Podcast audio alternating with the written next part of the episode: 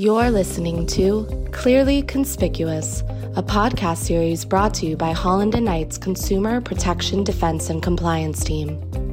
Here at Holland and Knight, we have the working knowledge of how federal and state agencies operate and how courts address consumer protection issues. Consumer protection laws and regulations impact every dimension of business. Aggressive federal and state agencies are getting the attention of senior executives who are concerned about risk management, compliance challenges, and high profile governmental inquiries. Holland and Knight's Consumer Protection Defense and Compliance Team has the experience, knowledge, relationships, and platform to effectively work with our clients to address these issues. Good day. Welcome to our seventh podcast of Clearly Conspicuous.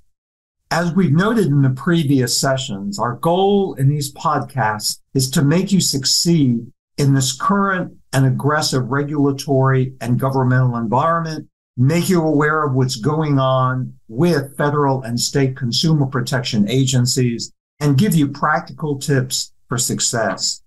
Today, we talk about the FTC's interest in privacy and data security. And the topic is having a comprehensive data and information security program. It's a must.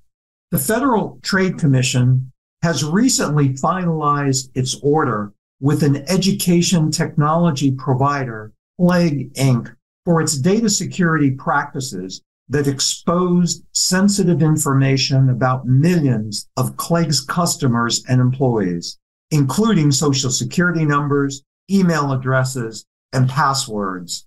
The company offers an online platform through which consumers utilize the company's subscription based study aids, which have included tutoring, writing assistance, math problem solving, and answers to common textbook questions. The company also has helped consumers search for potential scholarship opportunities. In the course of using its services, the company's tens of millions of users have provided the company with their email addresses, first and last names, and passwords. Users of Scholarship Search Service have also provided the company with their religious denominations, their heritage, dates of birth, parents' income ranges, sexual orientation, and disability. In addition, the company collects social security numbers, financial account information, and other sensitive personal information from its employees. According to the FTC, the company failed to utilize reasonable information security measures, and hackers infiltrated the company's networks and assessed consumers' personal information on multiple occasions over the course of several years. The FTC had a two count complaint that alleges the companies violated Section 5 of the FTC Act by failing to employ reasonable information security practices to protect consumers' personal information and misrepresenting to consumers that it took reasonable steps to protect their personal information. Specifically, the complaint alleges that the company failed to implement reasonable access controls to safeguard users' personal information and stored users and employees' personal information on its network and databases in plain text rather than encrypting the information. The complaint also alleges that the company failed to develop and implement an adequate written organizational information standard with policies and procedures and practices. Complaint also said that the company failed to provide adequate guidance or training for its employees or its contractors regarding information security and safeguarding consumers' personal information. The complaint also said that the company failed to have a policy, process, or procedure for inventorying and deleting users and employees' personal information that was stored on the network after that information was no longer needed. And finally, the complaint alleges that the company failed to adequately monitor its networks and systems for unauthorized attempts to transfer or exfiltrate users and employees' personal information. As you can see, this is quite a complaint concerning these companies' information security practices. But it's also important to now look at the order that the FTC provided. And it's kind of the blueprint for us on what not only the FTC, but other regulators look for in appropriate privacy and data security practices. One central element is that the FTC and regulators look at privacy policies like contracts to consumers.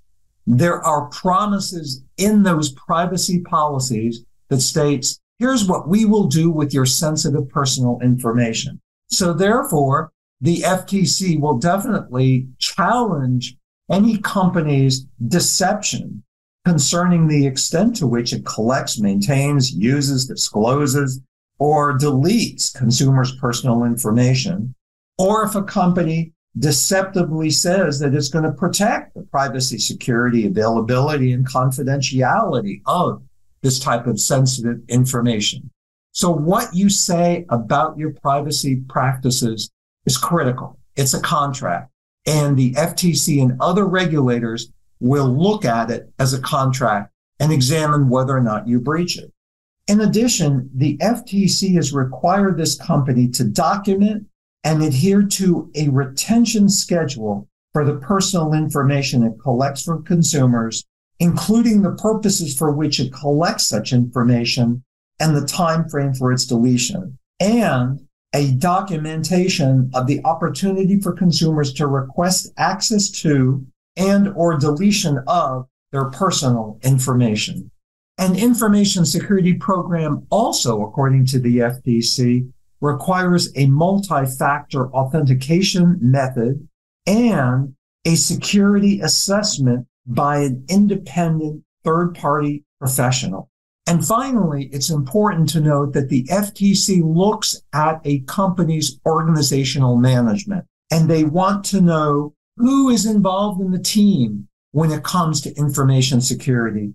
And they actually look for a senior corporate manager or a senior officer responsible for the security information program. So here's the key takeaway. Privacy and data security is on the front burner of all regulators.